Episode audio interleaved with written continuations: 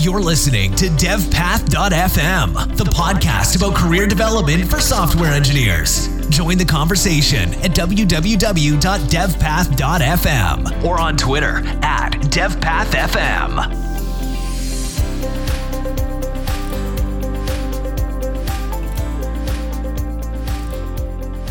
Hey everybody, this is Jacob Harrington. I'm here with Jason Swett. Jason's a podcaster, developer, and um, an author now. Jason, do you want to say hi and talk a little bit about what you're working on? Hey, I'm Jason Swett. Like Jacob said, I am a uh, a consultant and I'm a teacher, and I'm working on a book, which is actually my my second book. I focus mainly on Ruby on Rails testing. Jason, what part of teaching others and writing do you think is the most exciting or enjoyable? Good question. So as far as teaching goes, what I do is uh, in the past I've I've done engagements where I will fly to a client's office and deliver an in-person class, which will be like typically a three-day class, sometimes a five-day class, and then I actually teach a class in Detroit each year that is five weeks. Um, and that can be pretty interesting because there can be quite a variety of different types of students. When I first got into this kind of work, I figured that the people I would be teaching at these corporate training engagements would be like junior level people. They're actually like senior level people. So I was often teaching people who were like 40, 50 years old with way more experience than me, which was interesting. Um, but the reason that is, is the company will make a decision to like, adopt a new technology or something like that. And then people will need to get reskilled. But I just find it really, really enjoyable and fulfilling to um, to help people learn a lot faster with my help than they could on their own. And the feedback is immediate. And we don't get that in development a lot, I think. You you work on a feature over a period of time and people are breathing down your neck to get it done and uh, then it's finally done, and they're like, finally. Um, and and then uh, you know you don't you don't even necessarily ever see people use it. And so if there's any feedback ever, it's a really long feedback loop, uh, and maybe there's a game of telephone in that feedback loop too. But with training, you you just teach and then you see the results immediately, and that's really great. How did you get started as a developer, and then how did you transition into teaching? So my dad is a developer also. So we've had computers around forever. Um, so I was born in 1984. And so this was like, you know, I was kind of born during the PC revolution or whatever you want to call it. And so I can remember in like the early 90s, my my household having computers around. Um, and so I've, there's just been computers around ever since I can remember. I found this old book of my dad's, this Pascal book. Well, it was a new book at the time, but it's a, a Pascal book, and I kind of did some examples out of that, and and that's kind of how I got started with that. Um, I got started with teaching because I heard a podcast episode with this guy named Reuven Lerner. Um, he he does training full time, and he kind of talked about the uh, the the he compared a development career, traditional development career, with a teaching career, and I'm like, hey, that teaching sounds kind of interesting and, and better in certain ways. And so I got started by uh, reaching out to some training companies and seeing if they wanted somebody to to teach for them. I actually didn't end up fully transitioning into teaching. I I tried it for a little bit. It didn't work out quite the way I, I thought, just for like with the money and travel and all that kind of stuff. Um, so I still do some of it, but most of my uh, most of my time is spent actually coding. So, what made you decide that you didn't really want to do teaching full time? It's not that I don't want to; it's that I couldn't make it work. Mm-hmm. Um, so, training through training companies, the training companies take a big cut of of mm-hmm. the fee. Like, I mean, a serious big cut, like fifty to seventy five percent so you're only left with uh, with a fraction of the actual fee. So that's part of it. Um, and then so it's it's like a week of training is still more than what you'd probably make in in a week of like freelance coding though, but only just barely. Um, but the other thing is the the leads are very unpredictable. So I had a situation in 2017. It's like I had a five day class in February. Then in early March, I had like a three day class. And in between, there were just like these couple weird, unusable weeks where it's like, well, I don't have any classes, but I can't really use these two weeks in between. And so it's it's a real challenge. And it's like you can't take that time off of a regular job to go do that. Mm-hmm. It's hard to do freelancing unless you have a freelancing situation that's that's just so. So just from like a logistical perspective, it's really hard to make that work. And if I'm going to be like uh, flying to all these places, being away from my family, it, it better be like enough extra money to be worth it. And it really just wasn't. Mm-hmm.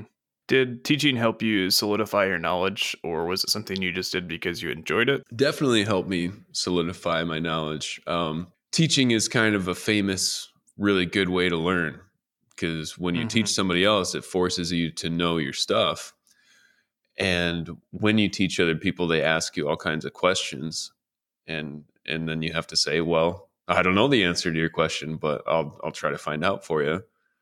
and then you do it again people ask more questions and you just learn more and more and so yeah definitely yeah i've i've heard a handful of people say that they really got into teaching to serve their own needs on learning um, i feel mm-hmm. like that's fairly effective um, but one thing that i've always been interested in whether or not teaching helps people deal with imposter syndrome just because you have to get very comfortable with the idea of admitting your ignorance so you can learn more mm-hmm. Yeah, totally. I think imposter syndrome is something that everybody deals with, including myself. Um, and I have a couple things to say about that. One is like, I don't know, you you mentioned people teaching as a way to like you're teaching yourself something and teaching other people at the same time. I think that's great and I think that's a great thing in the development community in general. I I wish more programmers would do that. Like here's a blog of just like stuff that I'm learning myself.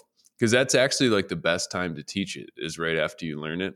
Because otherwise, you gain what they call the curse of knowledge, which is where you learn something and then now that you know it, you can't imagine not knowing it.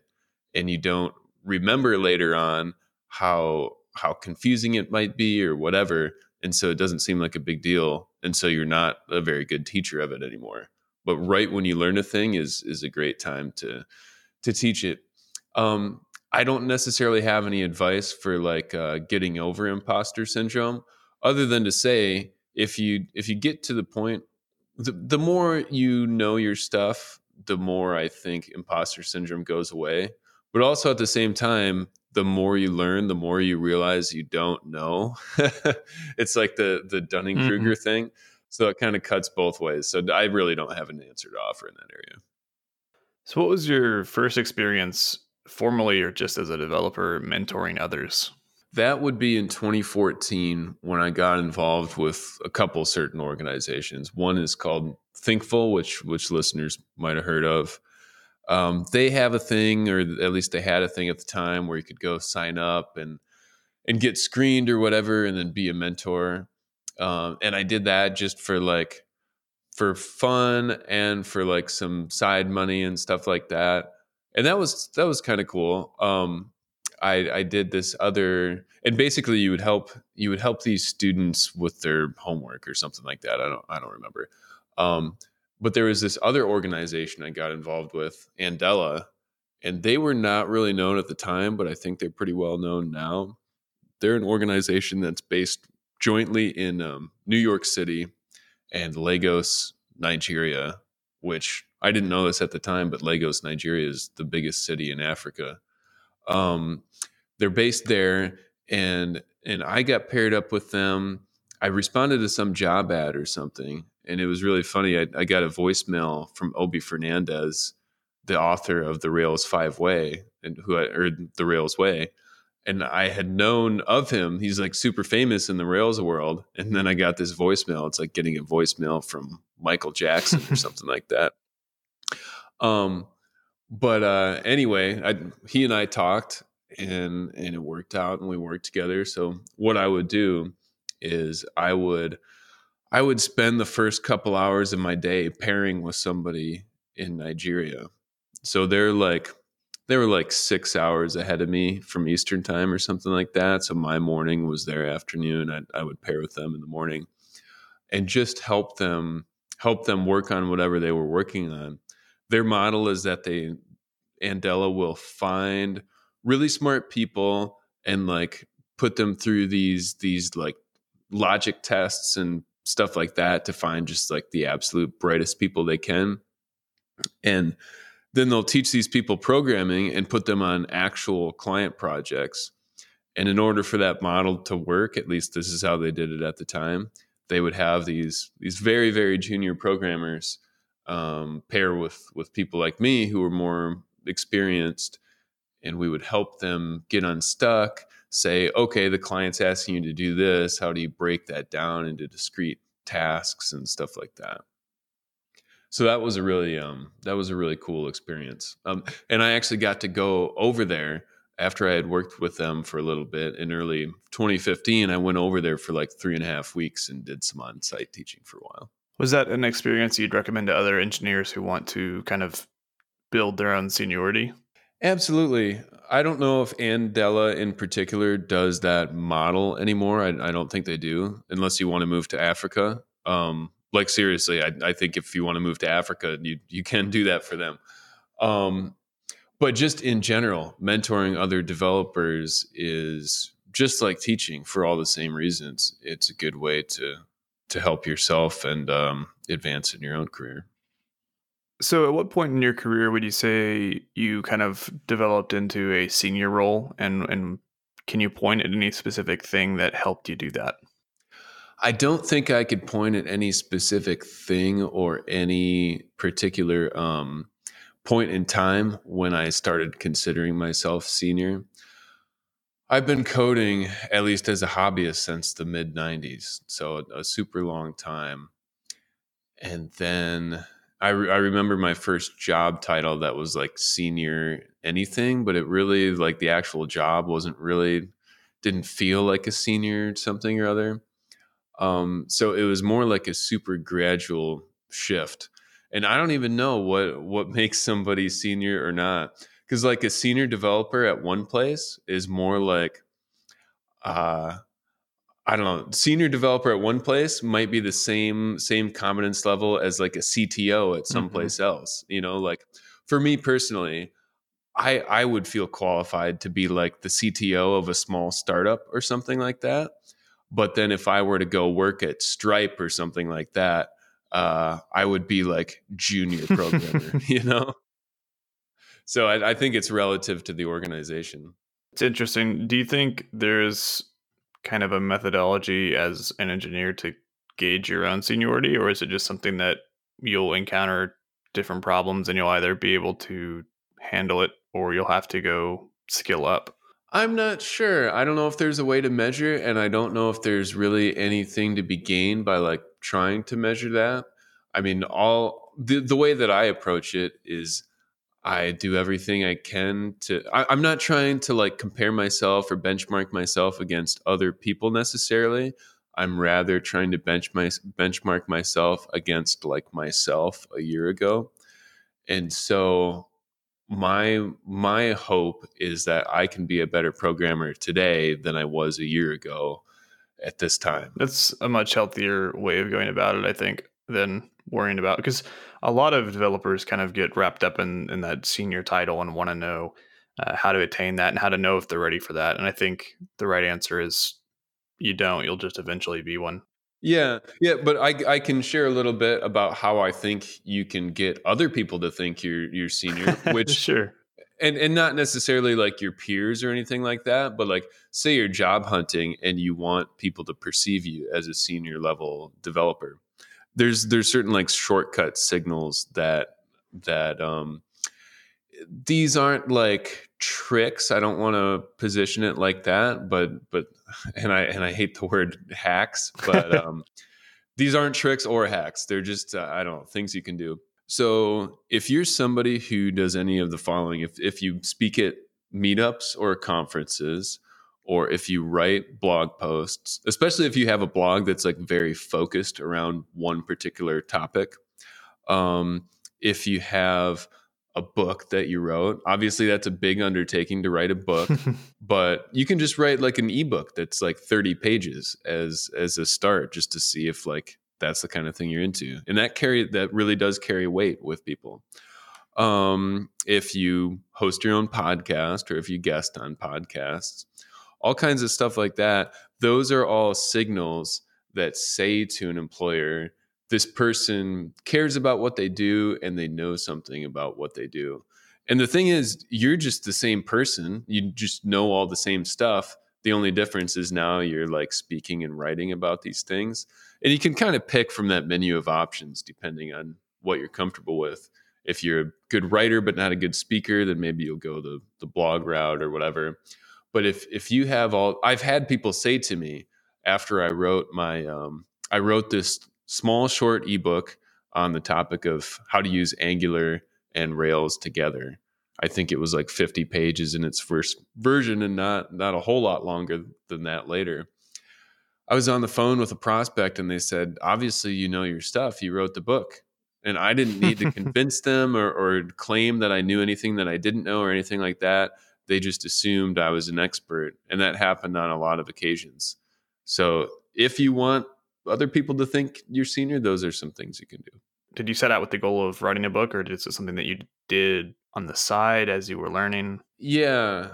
So I've I've had this goal forever to try to make a million dollars, and that was a step on that path. Um, and it probably sounds funny, but that's a serious goal that that I have. Um, and I've tried about a million different business ideas to get there, and this was one. So I had, I built this site angularonrails.com.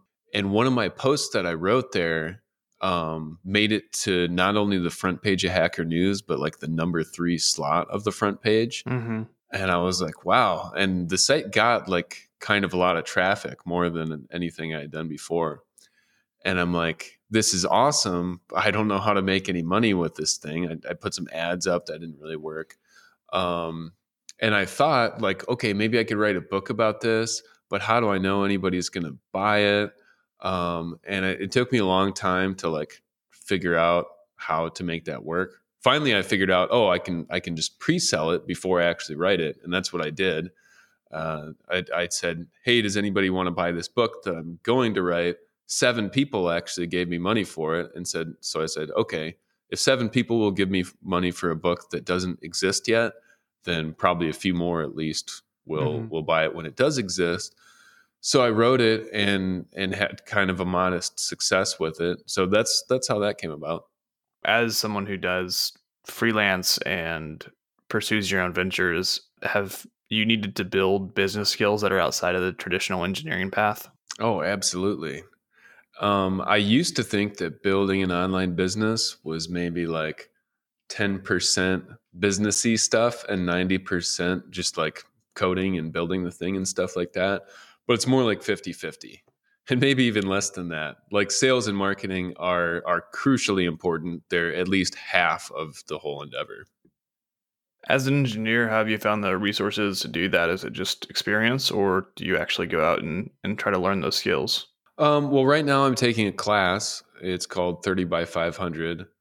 Um, th- I had I had known about this class for years before I enrolled in it because um, the the people who run it, Amy Hoy and Alex Hillman, they have a bunch of blog posts and they have a podcast and stuff. So I'd been a fan of theirs for a long time. Um, that class has been more helpful to me than than any other single thing I've done. But just just like voraciously reading books and um, talking with other people. The main thing is is I followed this strategy, which is I've, I've decided this thing that I want to do. I want to build an online business. And so I said, okay, let me find some other people who have successfully done this and find out what they did and do what they did so mm-hmm. I can get the results they got. And I think that's a good uh, a good strategy to follow no matter what you're trying to achieve. But that was helpful. But as as far as business goes, there's so much um, there's so much BS out there. It's really hard to separate the wheat from the chaff. Um, but for me, that just came of many years of learning as much as I could and taking action all along the way and making a lot of mistakes and then correcting. So what's your strategy for you mentioned wanting to make a million dollars? What's your what's your strategy for like increasing your uh, your income? Good question. Um, so all the stuff I'm doing right now uh, at codewithjason.com, teaching Rails testing, that's all part of it. Um, so I'm working on, like I said, I'm working on a book. Uh, the book's called Rails Testing for Beginners, and that's kind of like a seed. I'm putting this this book out there. It's the first of what I think will be many products. Um, I don't I don't expect to make a million dollars from a book, but you know maybe a book first. Then if that's received well, a course, maybe other stuff. And when a person does things like that, and I'm just going to self publish the book for starters, but then maybe take it to a publisher after that. When you do that, you can attract the attention of uh, corporate clients. Mm-hmm. And so, like, um, I, I, was talking with some other people who had written a uh, a popular book on a certain JavaScript framework, and they were telling me about this this big company that reached out to them because they wrote the book and they did a training program for them and it was insane the fee that they charged for this class mm-hmm. it was as much as a lot of people make in a year for like a one week class um and so those kinds of um, activities are are a path to extra income too and and that was actually one of the things that attracted me to uh to training in the first place um so that's kind of the path that I'm on now, the the whole info product thing. It's really early stages for me now because right now I'm not selling any products at all. I just have the free material. Um, so we'll see exactly where that takes me. I don't have it 100% charted out yet. How do you make time for that when you're also working as a freelance developer? That's a great question. Um, so part of it is just like aggressively trying to figure out how to charge the highest freelance rates possible mm-hmm. so that a person can make uh, the same amount um, the same money in less time or more money in less time or whatever so that i can free myself up for for other stuff um, and another part of it is just like time management. So it used to be that I would try to spend time on my stuff like every Friday. Monday through Thursday, I would work on client work. Friday, I would work on my stuff. Well, it always turned out that client work was too quote unquote un- important. And so it would take up my entire week. And then Friday afternoon would come and I hadn't worked on my own stuff at all. Eventually, I realized wait a second the stuff that I'm working on for myself is way more important to me than any particular client project. So if it's more important, why am I putting it last? And so I gave myself permission to put the most important thing first. And so these days, I will often take like the first hour of each day and work on my stuff. And then I'll take the rest of the day and work on client work. And during the times when I've had full time jobs, sometimes I would get up a little bit early in the morning and, and do some work uh, before I went to work. And that worked out pretty well too. I, I have a wife and, and two kids. They're five and eight. So I've had kids for for eight years. I've had at least mm-hmm. one kid. And then, you know, you can't just say, Hey, sorry, wife, I'm gonna I know I just got home from work and you've been with the kids all day or whatever. I'm just gonna go uh, you know, work on this thing for two more hours. Mm-hmm. That doesn't fly. So I've I've had to be pretty disciplined about um, about making time to do the stuff that's important to me and cutting out things that aren't that uh, important, like watching TV and stuff like that. Mm-hmm. So, what was your kind of intro into working for yourself? Have you always done that, or was there a specific period where you went from full time job to kind of entrepreneur freelancer? I had wanted to for a long time and I had a couple false starts where I was like, okay, I'm going to go freelance now, but then like I landed some awesome job or something like that. Mm-hmm. Um, in 2011, I got fired from a job, and I kind of at that point I said, okay, this is it. I could go to another job that I hate, or I could go freelance at this time, and it coincided with like the end of a uh, an apartment lease, and there was this kind of opportunity where me and my wife could go live in this uh, relatives' house that they owned for I think like for free or for really cheap or something like that. And so that was like it seemed like a good opportunity. So I did that. Um, and that first year I made like barely any money at all. It was um, it was really pathetic how how badly I did as a freelancer. But um, each year I did a little bit better. Um, and there was a certain point in time, I think around 2014, where my income was like about what it would have been at a regular job or mm-hmm. maybe a little bit more. And today my my income is much more than it would be at a regular job. But it took a long time. You know, it took from 2011 to like 2014 to to get up to a regular income and then a few more years after that 20, 2018 was really the first year where i really made more than i could have at a regular job mm-hmm. before that it was like it was almost like what have i been doing all these years why didn't i just get a regular job this whole time these things take uh, can take years to really be successful with do you have advice for anyone who wants to break into that space? Yeah, I have a lot of advice, probably a lot more than we have time for right now. Um, but same, so the same principles that that apply to getting a good job apply to getting good freelance clients. So all that stuff I mentioned before about speaking and writing and all that kind of stuff, um, those are the ways not only to attract clients, but when you find yourself in in conversations with freelance prospects,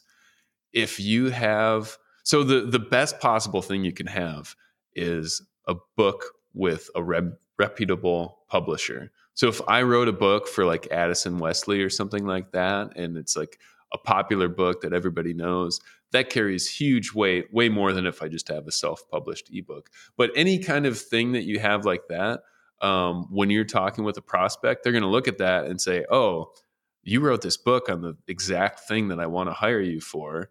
Um, these other people I'm talking to about the same job, they don't have that, so you must be the best. Mm-hmm. So that kind of thing helps a lot.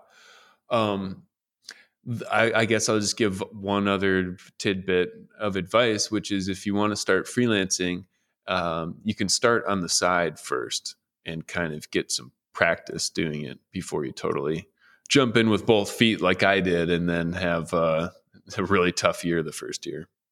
Um, I have a question that I ask everyone, and I'm interested to hear your answer. One thing that I think our industry really struggles with is imposter syndrome, but also uh, hero worship. So people that do things like this or do things where they they go speak at conferences or like you said they write books and they get this kind of uh, they get those benefits, but they also kind of get put on a pedestal by the community. Um, and it's easy for someone who is an onlooker to see those people and think that what they've done is the result of something unique about them. And there's certainly a level of privilege that probably helps out, but generally speaking, they're just normal people and they have things they suck at. So if you don't mind, would would you share something that you consider yourself to be bad at? Oh yeah, I actually took some notes in anticipation of this question. Um, so historically, I'm I'm bad at talking, which is funny that I'm on a podcast and I have my own podcast. Um, but but my ambitions are such that I'm willing to just plow through that weakness and and just be okay at being bad at talking. Um, or be okay with being bad at talking. See, I was bad at talking just now. um, I'm I'm bad at listening. So uh, you know, when people have uh, meetings at work, I, I'm terrible at like catching the things that people are talking about. Um, and so I need everything to be like uh, written down. I do much better with with written things than listening. Um, I only have a few things that I wrote down here, but uh, short term memory I can't remember. So like I'm the kind of person who will like walk in. I did this just like two days ago. I I walked upstairs to go grab something out of my room, and then I came back down the stairs, and I was like, wait a second, I, I don't have that thing I went upstairs to get. Um, and uh, the other thing is is quick thinking. So I'm usually good at like finding the right answer to something, but I have to go and like sit and think about it. I can't I can't figure it out. It's like if you've ever seen that episode where something happens to George Costanza and then later in the day he's just like sitting there and he's like that's what i should have said. Um, i have that kind of thing happen all the time. I'll i'll be talking with somebody in a meeting or something like that and then later on i realize crap that i have the answer now. I didn't have the answer then. Um, so those things are total uh, total handicaps for sure but everybody has handicaps and and the more you like are aware of them and and you know embrace them or whatever and you can work around them then then you can be successful in spite of your weaknesses. Well jason before we wrap up if somebody wants to learn more about you where should they go? Sure. So code with jason is kind of the hub of everything that i do um, so you can go there where you will find among other things my podcast the ruby testing podcast um, so if if that happens to be your thing, then then that might be a cool podcast to check out. But uh, everything else, codewithjason.com. Cool. Well, thank you very much. I appreciate you sharing your knowledge and your experience. Thanks for having me. Thanks for listening to devpath.fm. Want to ask a question? Send an email to jacob at devpath.fm.